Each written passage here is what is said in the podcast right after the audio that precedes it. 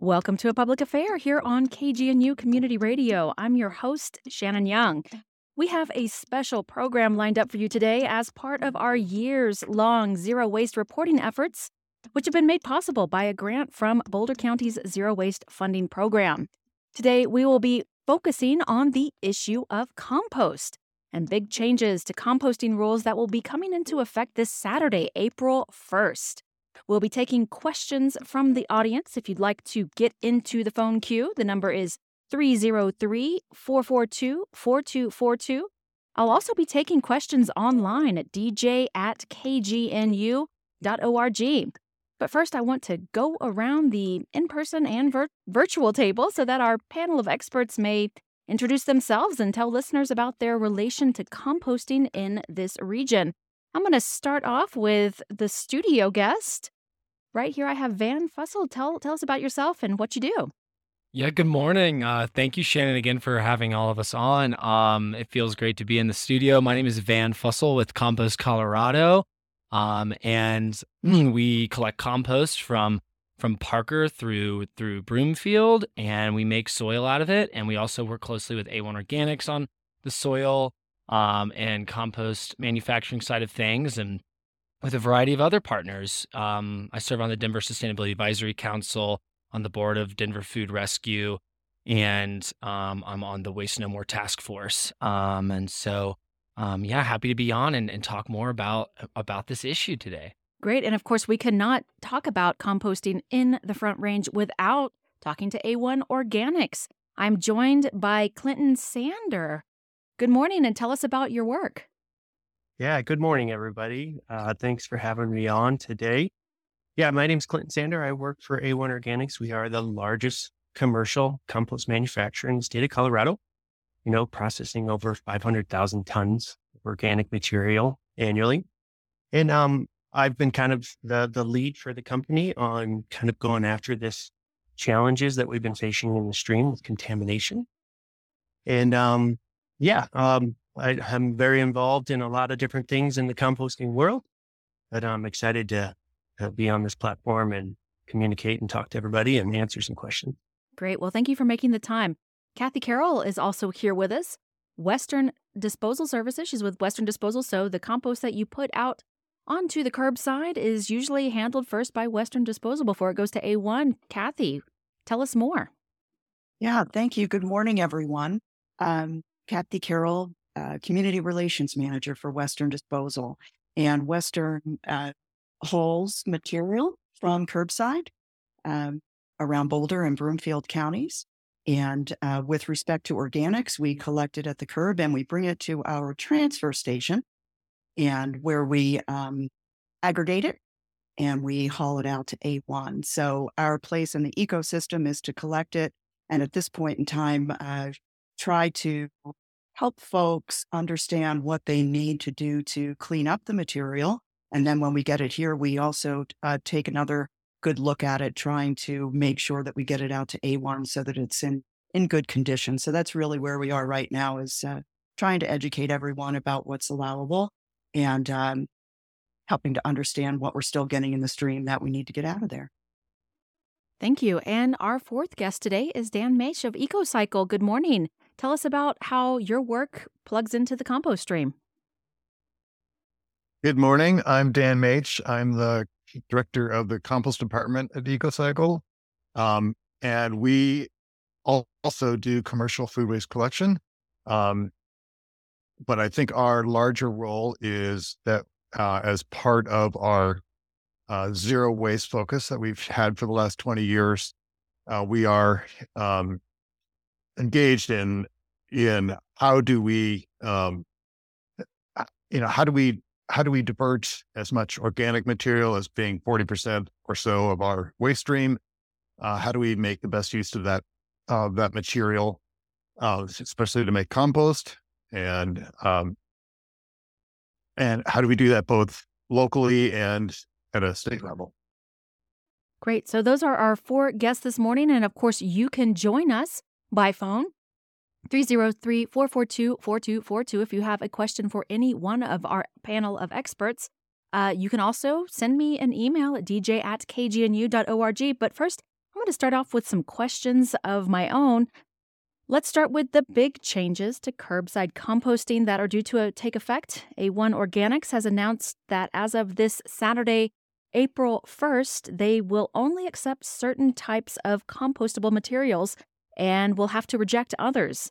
Clinton Sander of A1 Organics, can you explain the new guidelines to our audience, please? Sure. Yeah, so it, it's specific to the streams that are being collected by our two partners here and the other many callers up and down the Colorado range.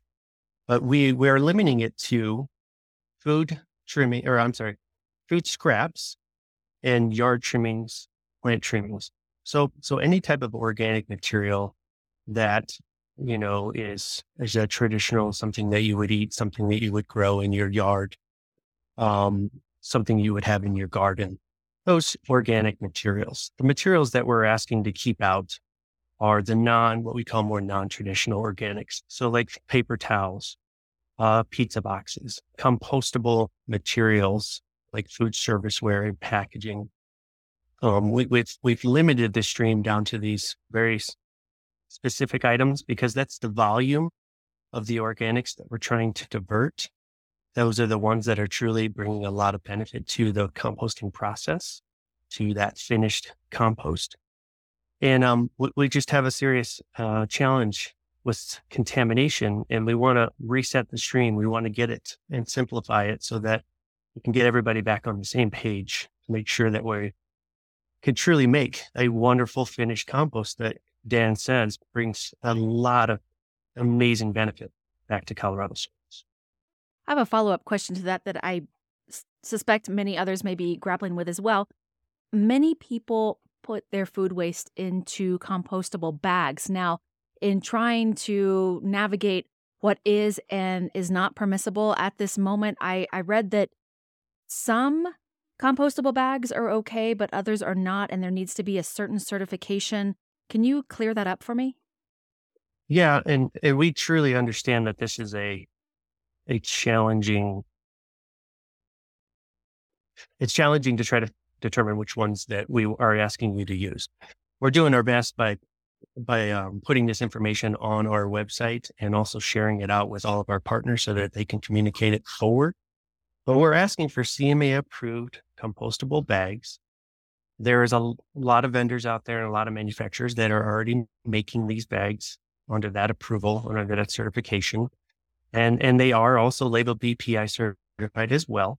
Um, but we want the CMA as well because it's, it's, it carries a secondary level of testing that is field disintegration testing so that we really truly know that they're breaking down at our facility in at A1 Organics. And, you know, BioBag, EcoSafe, those are two very large vendors that are currently making them. And we're also adding to the list actively. Um, we've had a lot of residents reach out to me and our company saying, Hey, are these approved? These approved? Are these the right ones? Which is fantastic. It's, it's amazing the community is reaching out and double checking. And I, I really appreciate that. And, and we're adding that to the list. Um, but, but we ask for a three gallon or smaller CMA approved compostable bag. And you're going to have to be able to identify that through the, the vendors, the, uh, the, the brand. And, um, and yeah, so that, that's exactly where we're at right now. So I, I recommend just, you know, keep reaching out, keep asking questions. We'll keep adding to the list at this moment. Um, but that's, that's how we're, we're working through that challenge right now.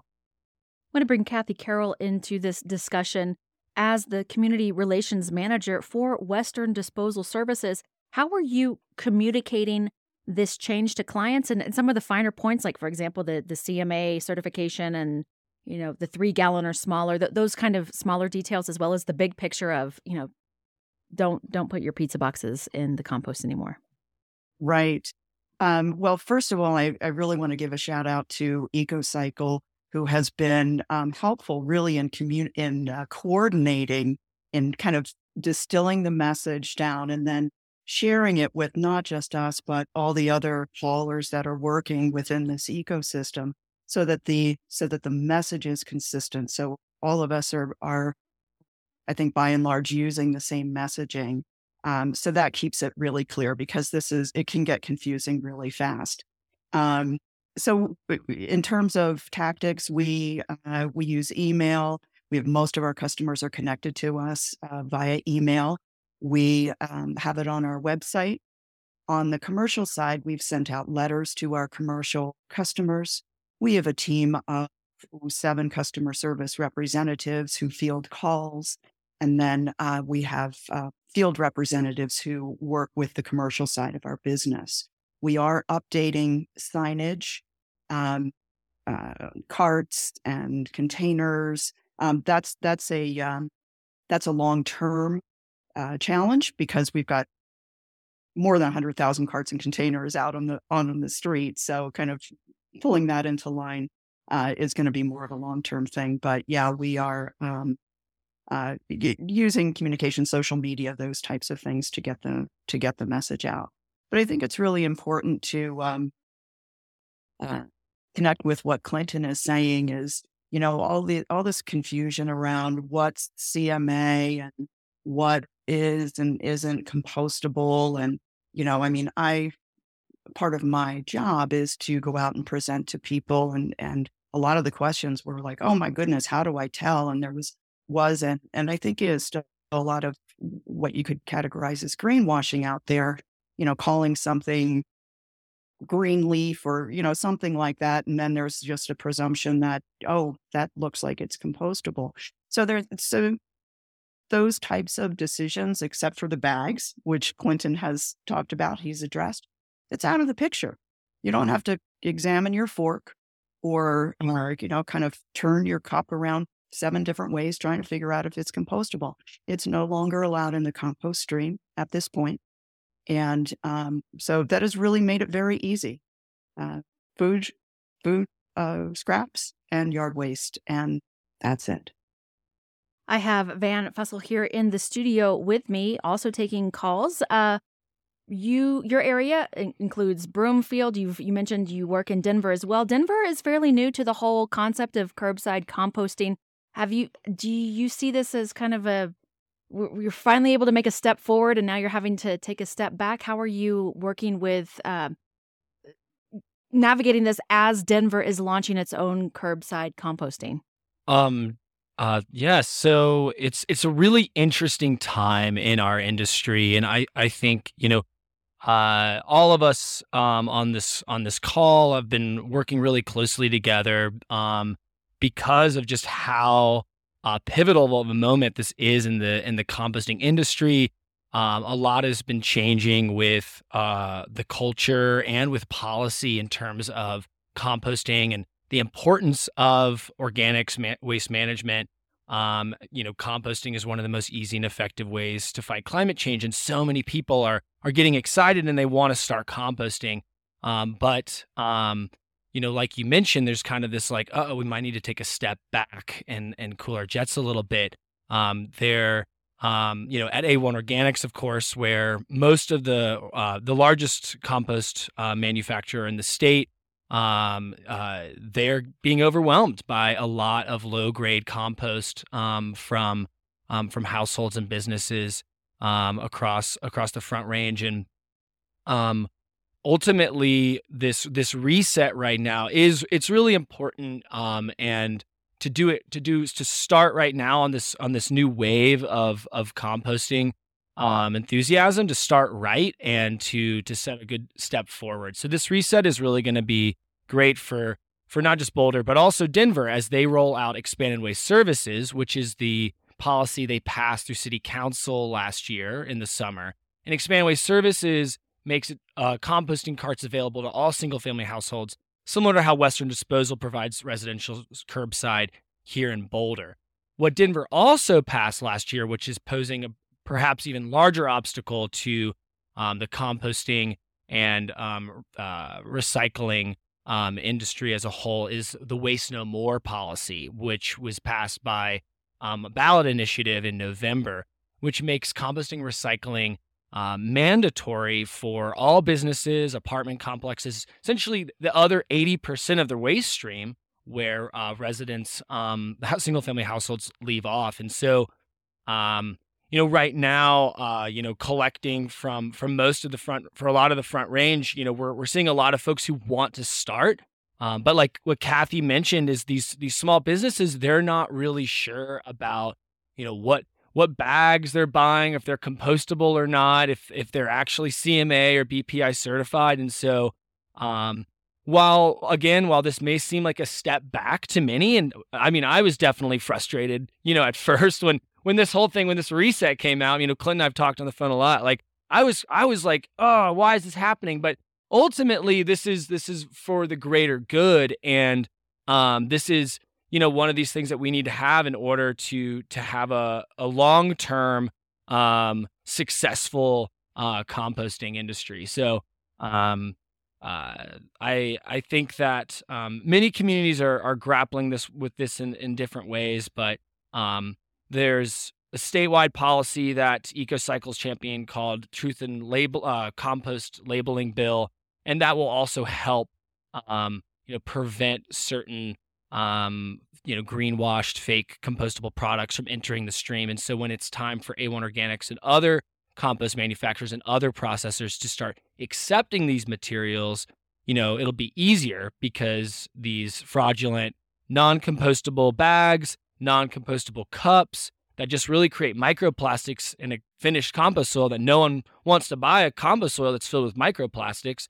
Um, it'll actually make you know ensure that, that those those materials aren't in that finished compost and that we can all you know want to complete the loop and use that that compost for regenerating soils in our community. We do have a caller and you can get on the the call list as well. It's 303-442-4242 up first is jan in denver. Good morning. Morning. What's your question um my questions i have two and they're a little bit nuanced um you had said no paper towel, but for some years now, I've been buying the brown paper towels that haven't been bleached. They're non-plasticized. And I've been putting those in my compost. And the other question is, um, I've been very careful if I have uh, cardboard boxes that don't have any printing or anything. They're just plain old cardboard boxes. I pull all the tape off and things like that that might pollute the system. And it seems like those would be a good thing to compost. But uh, I understand that uh, that you would have to clearly state, and people might be confused if you allow plain cardboard boxes. But anyway, those are my questions. Thank you. Who wants to jump in on this first? I, I can take it. Cardboard box and then yeah. At, I'll uh, do the paper towel.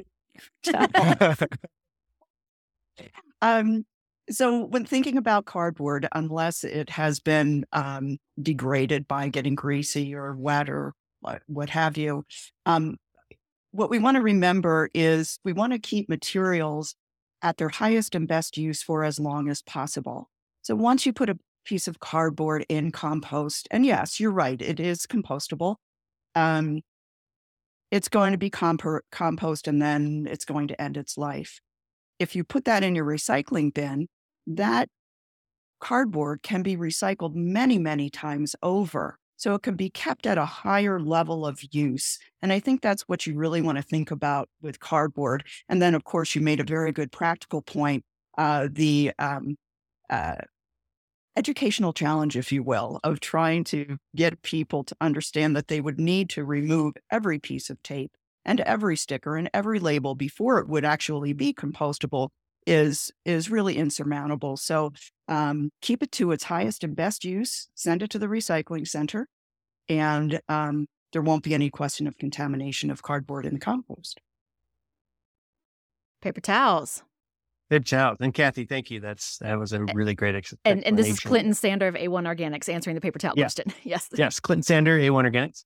Um, so yeah, the, the paper towel is it's a similar it's a similar conversation. Yes, brown paper towels that do not have any kind of synthetic plastic material that's incorporated into them to help them absorb water more or however they're being used do compost and they do work well at like absorbing the the liquids within a, within a bag of other organic materials like fruits and vegetables. The challenge we face when you introduce those materials into the stream is additional contamination, what we call ride alongs, other types of materials coming along that are, like we said, lookalikes that aren't going to break down in our system and that increases contamination. And I praise, I'm sorry, I can't remember her name, who's on the call, her first name. Jen. Jen. So Jen, I, I mean, I, I, I, I thank you for your commitment and for your, your energy to make sure you're doing it right the challenge for A1 is we got to have, we have to have everybody doing the same thing at the same time to make sure that we're getting a clean stream. And so for us to reset the stream and simplify it, um, our goal is to try to really focus on that volume of valuable organic material. And we're not saying that someday we, like, we're not saying we're never going to allow these items back in, in, the stream. Someday down the future, when we have the right mechanisms, education, and in place, everybody is on the same page, ready to go, and knows what put in there, then maybe we we turn it back on for a specific item that we want to we want to focus our attention on to make sure we keep it out of the landfill. That that does bring some benefit to the compost pile, um, but it's going to be through a different path. Great. Well, I want to bring Dan Matsch into the the conversation as well. He's been waiting patiently. uh, for a question. Uh, EcoCycle has been doing quite a bit of outreach and, and public service announcements to to get people on board with this. Um, we were talking about what bags are compostable and what are not, and I've seen some tips from EcoCycle uh, pertaining specifically to this question. Can you share them with the larger audience? Well, I, I think that um, what's important to keep in mind is that we don't have the when we collect compost um you know when you collect recycling recyclables it goes to the boulder county recycle recycling center. Um you know there's millions of dollars worth of sorting equipment that um separates that those material different materials and removes contaminants. Uh, we don't have that with compost.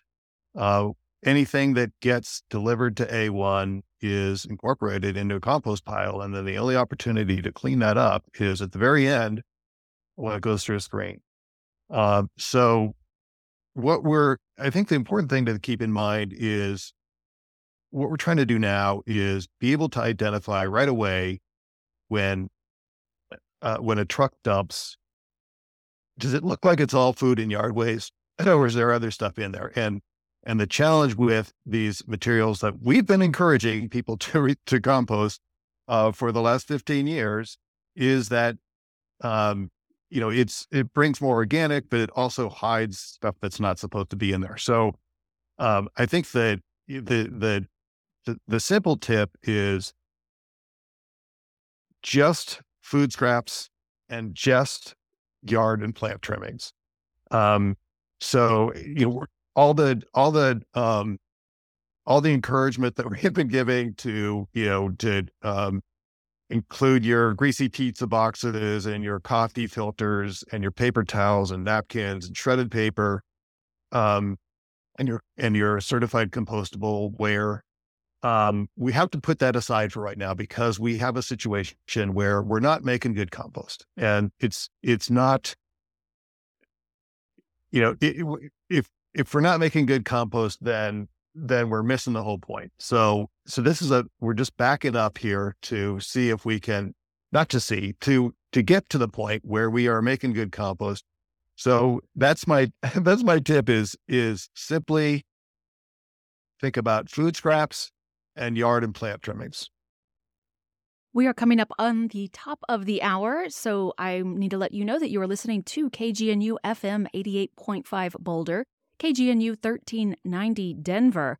We are speaking with a panel of experts with composting. There's some new changes coming into effect this Saturday. My guests today are Clinton Sander of A1 Organics, Dan Matsch of EcoCycle, Kathy Carroll of Western Disposal Services, and Vann Fussell of Compost Colorado. We are taking your calls at 303 442 4242. We're also taking your questions online at dj at kgnu.org. We do have a question coming in through email, but first I wanted to just follow up on something briefly with Dan. I believe it was um, I believe it was EcoCycle where I saw this tip where if you don't want to get your kitchen scraps container kind of juicy and messy and gross, uh, if you have the space for it, you can put it into your freezer until the day that the compost gets picked up. So there's not as much. Um, I don't even know the technical term for it, but the the juice that comes out of it. So that is one tip that I saw, for example, coming through EcoCycle. Now I know that other areas they they will recommend that you can forego the composting bag by lining your your bin with newspaper but that is not encouraged in this case because it is not food scraps nor is it plant waste and dan you touched on the response to this question that's come on come in via email but i'm going to ask it again and let perhaps somebody else pick it up why did a1 organics or ecocycle ever say to put paper products dirty pizza boxes etc into the waste stream when they cannot be handled? Well, it, um, we're following um, a national trend here uh, that started with San Francisco uh, around the turn of the century, where uh, 2000, um, where we were focused on um,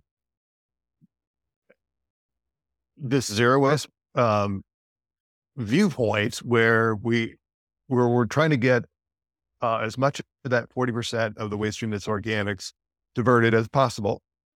Um, and I think that it, it has been working. It has been working for 15 years.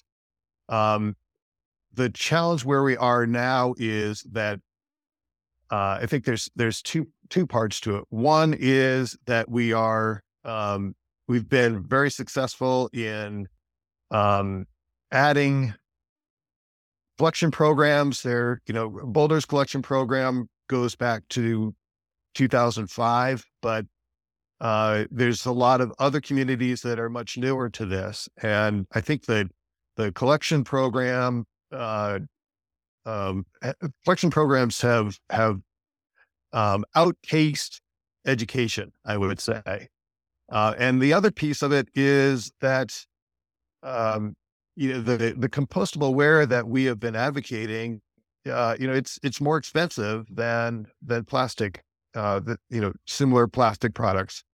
Um, and I think there's manufacturers have seen an opportunity there to, and and sometimes they don't, they're not even they don't even understand what they're doing. Where you know they're they're creating a product that they're calling natural or green or whatever it is um and you know maybe it has some um it, it, maybe it has a combination of of um natural ingredients in it but it also has plastic in it because that makes it cheaper um so they're not so i think what has happened is there's been this proliferation of very confusing products um, out on the market and uh, and a lot more people participating.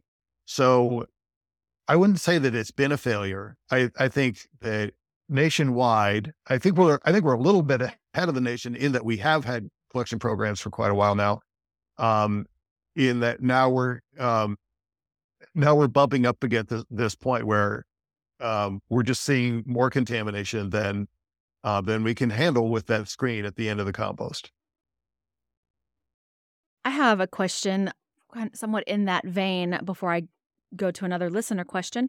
And it, it touches on what you brought up, Dan, but I want to bring in uh, Clinton Sander of A1 Organics and Vann Fussell of Compost Colorado into this answer as well. And it has to do with things that you've mentioned, such as greenwashing, uh, compostable cups that end up putting microplastics into the soil, are there standards for field disintegration or, or how is it?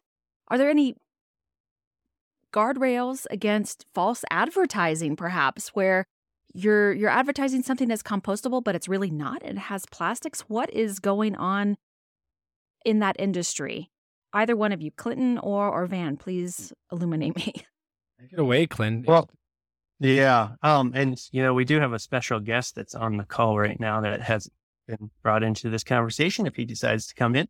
Um, that that is a huge question you just asked. Um, and and and honestly, there's ASTM standards that have been put into place on a federal level to help set standards for compostability. And there, like, there are compostables out there that are successful, that work, that do break down in the composting process. We're not saying that all compostables out there don't work.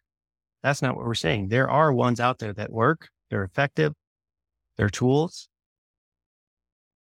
But what's happening is like Dan brought this up earlier too, where similar to the recycling industry that has millions of dollars invested in material recovery facilities to help organize these materials as they're coming in commingled into one bin so that then they can be separated out plastic, glass, can, aluminum, and sent to the different manufacturers that are going to recycle those materials.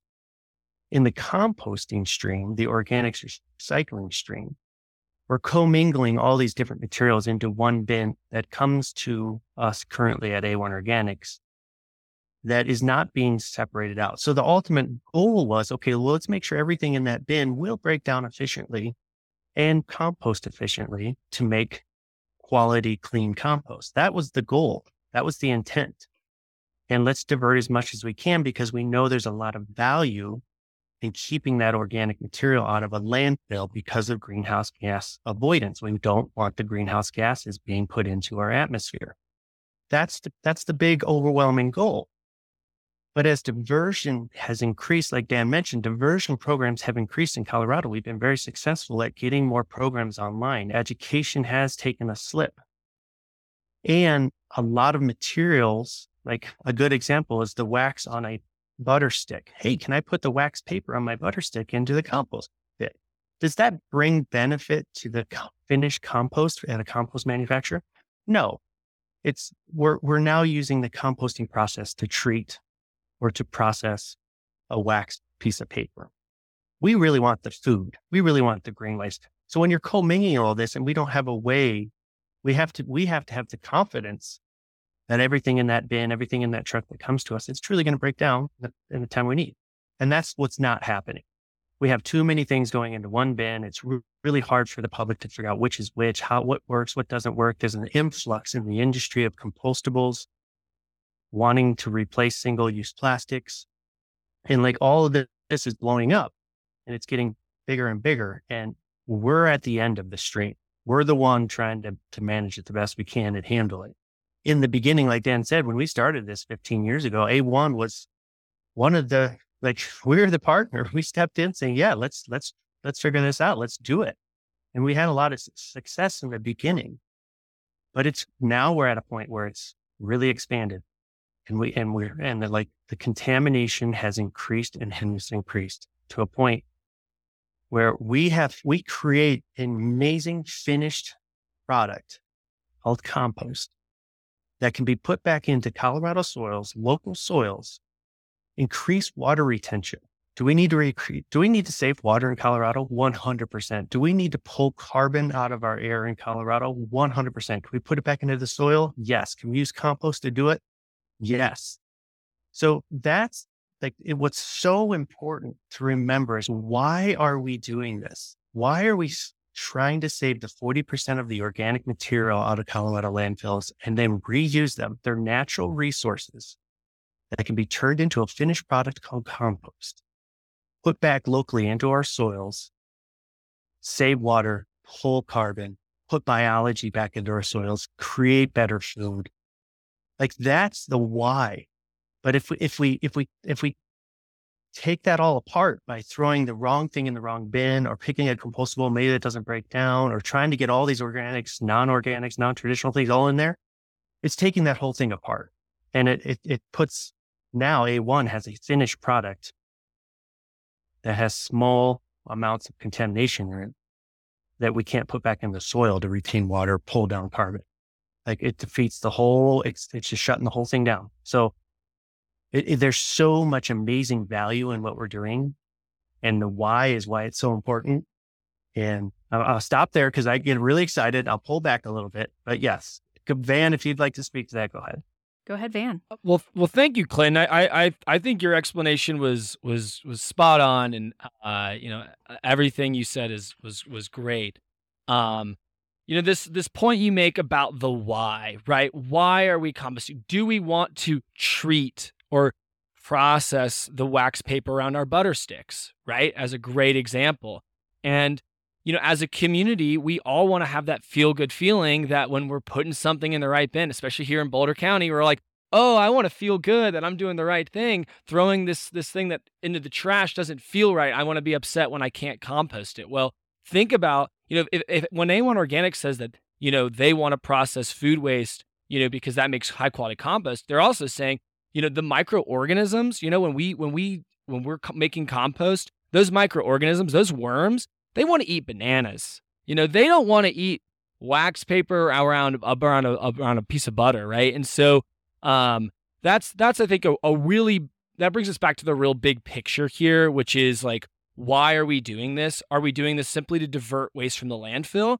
which is a very important part of the why? You know, we are trying to divert as much you know resources from the landfill um, into into better uses uh, through through industrial composting um, processes, we can um, we can divert that and make a quality compost. What is important is if a, a municipality wants to pass a, a, zero waste ordinance and and make it mandatory for for these materials to go into the stream um, and for compostable plastics, et cetera, to go into the stream, they need to be buying and procuring that finished product, right? Because that compost that compost product with you know processed paper towels, processed um, you know waxed paper, um, etc. It's not going to be as high of quality. Yes, it still has a great use. Um, yes, it can still restore depleted soils, particularly along the the sides of highways, etc. Um, but um, it's not going to be providing that that same um, that same level of value um, that a high premium decontaminated um, compost would provide. Um, you know, we at, at, another, you know, to touch on something Dan Matsch also mentioned about, um, and this brings us back to big picture. You know, yes, col- collection programs throughout the Front Range are starting are really outpacing um, education and know-how, um, which is again part of why we're all doing this this reset together. Um, there, we're we're you know excited to have so much enthusiasm. You know, our our our company um, you know, we're a public benefit company. We we try to make composting as accessible, fun, and inclusive as possible. And we really do want to try to encourage people to throw as many things that can compost into their bucket that they can. Um, just unfortunately, some of these materials are not actually going to be adding that that great value and and can have those ride-alongs, um, like we mentioned earlier. Um, I would also like to note that um, there's you know, we we do want to launch these collection programs, right? We all want to divert this waste from the landfill. But if we're not thinking holistically and big picture, we're just pushing these big carts on on the street where anyone can throw anything in them. It's impossible. Okay, you accidentally threw something in your compost cart instead of your recycling cart. How can you climb into that 64 gallon container and take it out? Well, you can't. And then that gets taken into that big CDL style collection truck and it gets taken to a waste transfer station. And as Dan Matsch mentioned, you know, there is, unlike a recycling, um, unlike the recycling industry, there's not a, um, there's not t- typical transfer MRFs, et cetera, that sort the material into the different components, right? Instead, these materials get dumped um, at A1 Organics. And so part of the bigger picture, part of what we need to establish um, is more um, infrastructure, more diverse um, methods for community composting and um, anaerobic digestion and and other solutions that that all come together for for processing these these different materials. Um, and through smaller collection methods, you know, through through weekly bucket collection, you know, we're seeing that we're a lot. It's a lot easier to to to track, to screen, and prevent contamination at the household level. And when those materials get get added into into our vehicles that are then you know, taken to our transfer station, we can again we can sort them again before we're we're we're finally you know sending that material off to be processed or for some of that material to be processed in house and so ultimately when you're when you're able to to take care of the stream and have multiple touch points um, you are able to have a much more clean and valuable uh, decontaminated uh, compost stream and that can enable uh, you to generate a much easier in market um, uh, that is going to have a high premium fungal based compost or different kinds of compost you can you can make from those different uh, from different streams and and and and it's much easier to find that in market. Um, and so again if if we're trying to treat if we're trying to accept if you know all these different materials you know these municipalities if they really want that they really need to step up to the plate and say i'm gonna i'm going to buy that that compost back um, and and and use that whether it's on a park or or a, or you know a school or you know along the sides of the highways. And um, you know there are a lot of different you know types of compost. Again we're making very small batch high premium compost right now a1 organics also makes a lot of different kinds of compost some of their compost is is like really high grade premium different feedstocks and some of theirs is the you know, has has this stream from the municipalities that the municipalities, you know, really need to to um, take responsibility for and and use in their um, along on public areas. So, and the last thing I do want to bring back the sh- I want to shout out to the Truth in Labeling bill. Ultimately, will make this is a statewide policy that you can you know email your your state legislature, and this is a really important policy right now that we should all be advocating for because it essentially you know, helps us prevent these snake oil salesmen that are greenwashing their compostable, you know, quote unquote compostable materials and making sure that those are not entering the households, entering these businesses where they get mixed into the stream and and get taken to these facilities to be to be uh, manufactured. So we only want to be treating and composting actually compostable materials and not materials that are containing other harmful, you know, chemicals and materials. Okay, well, we have quite a few questions coming in, especially via email, but I'm going to go to the phones first to Wendy in Boulder, who has been patiently waiting. Wendy, what's your question? Hi, thank you so much for this conversation. It's really helpful. Um, and I appreciate the change. And I think you can't say enough that it's a change um, to just organic material and compost. My question is about tea bags. Um, can you put even the the paper and tea part in and not the label? Leave it all out. What do you what are you asking for? Clinton, you want to take that? Yeah, uh, no tea bags. At this moment, we're just we're pulling back the stream and simplifying it down to food scraps. Okay. Yeah. And and the Yeah. and the green waste. uh, I'm sorry, the yard waste or yard trimmings. So as you can tell, I'm going to just say this real quick. A lot of you, we keep, I catch myself saying waste, and I understand everybody in the world understands it's green waste and yard waste, but I'm trying to pull people away from the word waste because these are natural resources. That the organics we're pulling out are natural resources. They really are, and that it's it's not a waste. So I, that's why I always catch myself with the word waste. But yeah, for the tea bags, we're just asking you to leave those out for now. Okay, but for for tea bags, can you make it to where like you open up the bag and you know? Sure. Yeah. Yeah. if you want to put what's the contents, the same thing with a coffee filter. I know it's inconvenient. Um, but yeah, if you just want to put or the coffee grounds in there, that's great. We appreciate that. Coffee grounds are great. But we're asking for you just to not put any of those paper materials into the stream anymore. Okay, going to the email now. Quite a few emails. Uh, are we? How are we supposed to? This one is from Steve, who is a longtime volunteer here, and he works a lot of the festivals that KGNU uh, participates in over the summer. His question is How are we supposed to handle food waste greater than three gallons? KGNU does the Charles at Gold Hill.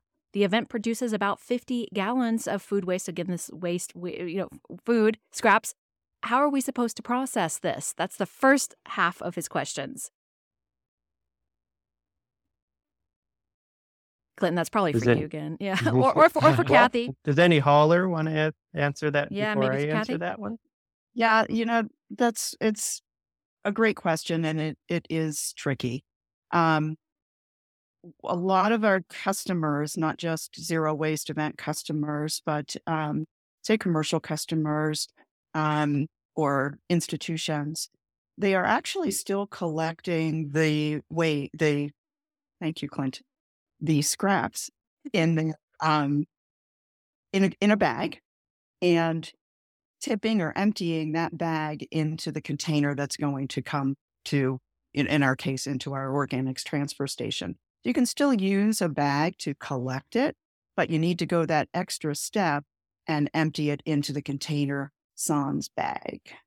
Okay, so this this is the second half of Steve's questions, and I think this is also for you, Kathy. Is the sidewalk pickup going to be rejecting bins if they see something not on the list?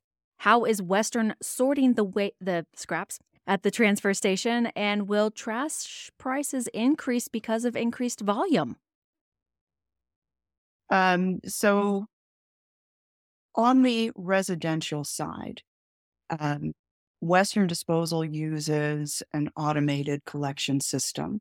So we don't have a driver actually approaching the cart, lifting the lid, and looking at the contents. So, as a practical matter, we are unable to spot uh, contamination uh, consistently at the point of generation, which is why it's so important for uh, customers to really take this to heart and make the commitment to um, um, can being their own inspectors, if you will. You you actually can look in your in your container and um, pull out material if you're if you're so inclined. Um, if it winds up at our facility, we are actually taking extra steps. Um, we eh, first of all the um, the three gallon bag um, piece of it is actually pretty helpful to us because um, it it brings attention to what you're doing. If you've got a if you've got a uh, container on your countertop, you've got a three gallon bag, you secure that bag after it's full, you put it in. There's you're not concealing contamination in that bag. So it, as opposed to having sort of a bigger bag that's in the in the container that you know you're just putting stuff into um, it's it's more difficult to um, contaminate with the three gallon bag. But when it comes to our facility, um, the the truck does get tipped, and um, the driver will look at the load and um, pick out obvious contamination. Then we also use a, uh front end loader, um, and we kind of pull the pile out a little bit so that we can see and pull out additional um, contaminated material that we can visually observe. Um, but of course, that is not a foolproof process. Um, so again, I have to emphasize that it's really, really important to to put that attention at the point of generation. In terms of what may or may not happen to rates, it's it's very difficult to predict at this point in time. We are, uh, it seems like this has been going on forever, but it's actually rather new. Um, the metrics of having more than one individual needing to inspect a pile is definitely added costs. Um, tipping costs have gone up. So, yes, t- uh, costs have gone up. But at this point in time, um, we're focusing on getting the stream clean. Um, and we will we'll have to see what that what that takes um, in terms of costs and what that might mean to um, to the consumers of the of the service. Okay, thank you, Kathy Carroll of Western Disposal Services. We have a caller on the line, Stephen in Louisville. What's your question? Uh, good morning. Um, first, I wanted to know it would be, I thought, I think it would be helpful to have someone uh, from the uh, compostable products industry, like someone from eco products, involved in the conversation. That that fight is missing. Um, my I, bigger question is how this impacts uh, commercial outfits, restaurants, um, coffee shop. Um, I spent a fair amount of time working in commercial kitchens and uh, bakeries, and um, I was kind of had the reputation as the uh, compost and uh, recycle cop, um, mutually annoyed my coworkers. But uh, because even then, things were being thrown in compost and recycled that didn't belong there. So education was always the big problem. Uh, now, um, with the limit of a three gallon bag, I don't see how commercial um, establishments are going to be able to participate in, in composting anymore. Even something as simple as a coffee shop, all those coffee filters that just go with the coffee grounds and the compost, all that's going to go in the trash now. So how are commercial establishments to um, comply with this or, or participate, continue to participate in any kind of a compost program? Thank you. Thank you. Who'd like to take that? I can take a stab at that. Um, Stephen, you, have got some great concerns, um, and um, thank you for calling in.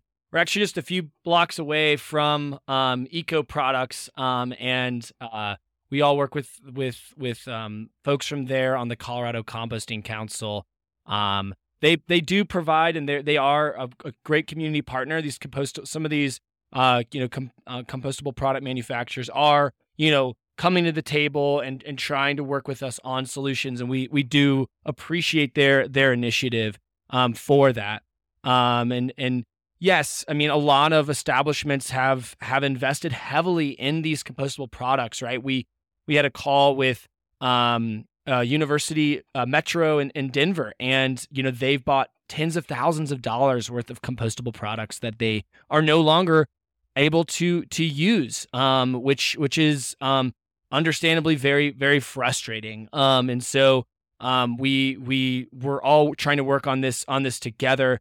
Um, as far as um, sort of retraining and um, you know, we really appreciate Stephen you being the the compost champion at your workplace, and what uh, really should be a a requirement for establishments to have a composting program is for a designated composting cheerleader or champion at at each workplace or environment, so that we know who's going to be who's going to be, you know, in their culture, trying to help folks facilitate a a cleaner stream.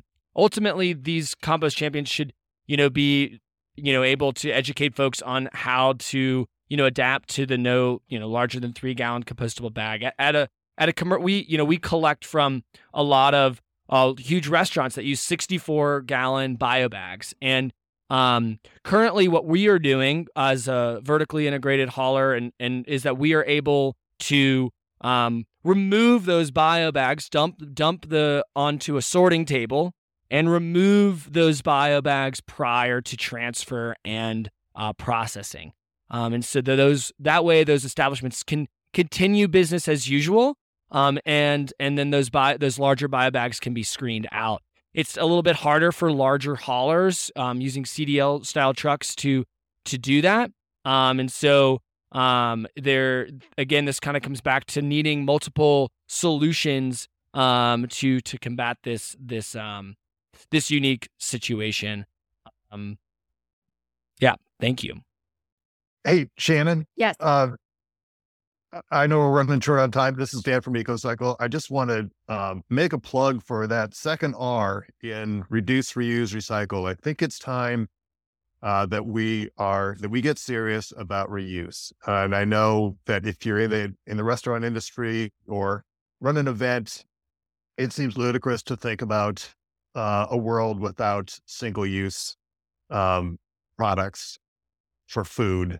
But, you know, prior to the 1950s, uh, there was no such thing. And we seem to, we, we seem to do just fine back then. So I think it's time to look at, you know, how can we, you know, even at events, even at you know, like I live in Lyons, um, uh, Planet Bluegrass does an awesome job reuse at their large festivals here um, you know, it's possible. So eh, it, that's, eh, uh, and you know, we can live without bags too. You got to rinse out your bin every once, once in a while. Um, so I just want to, uh, remind folks that, that mm-hmm. reuse is an option that we need to, you know, you look at how many problems we have in the world that are, that are a result of single use plastics. Time to stop. Well, we are running out of time and we got a flurry of questions right there at the end via email. So I would like to invite all of you back to to pick this up uh, at a later date, part two, because uh, as is often the case, the, the questions really roll in right at the very end. My guests today have been Clinton Sander of A1 Organics, Dan Matsch of EcoCycle, Kathy Carroll of Western Disposal Services, and Vann Fussell of Compost Colorado. I want to thank all of you for being on the program. And if there's any one last thing that you have to say, please do so now. Yeah, I'll jump in real quick. Clinton. Um, so I, I just I want to thank the Colorado community. I want to thank all of our partners up and down the Colorado Front Range. We know this is a big change, and but this is a an, an, a very big opportunity to divert more organics by really getting everything back in line so that we we, we don't have to have uh, some finished compost that has contamination in. And, and, and that's the other thing I want to reinforce too, is the closed loop. This is a closed loop system. So we are generating an amazing product that needs to be brought back into Colorado soils. And, and, and right now we have material that we're sitting on that we have to move or find a home with first before we can start moving forward in the other direction. So it's just really important to understand, like when you, when you divert organic material, it's just not gone. It's actually turning into something incredible. And to support this entire system is using the finished compost. That's we're going to have to, to remember. We're, we're going to have to Sorry, leave that stop. there. Thank you very much. It is now Thank time you, for the morning sound alternative. I've had four guests on today Clinton Sander, Dan Matsch, Kathy Carroll, and Vann Fussell, and I hope to be able to continue this conversation at a later date. You are listening to KGNU FM 88.5 Boulder, KGNU 1390 Denver. This is a public affair. I've been your host, Shannon Young. I'm handing it over to Shauna Sprouse of the Morning Sound Alternative.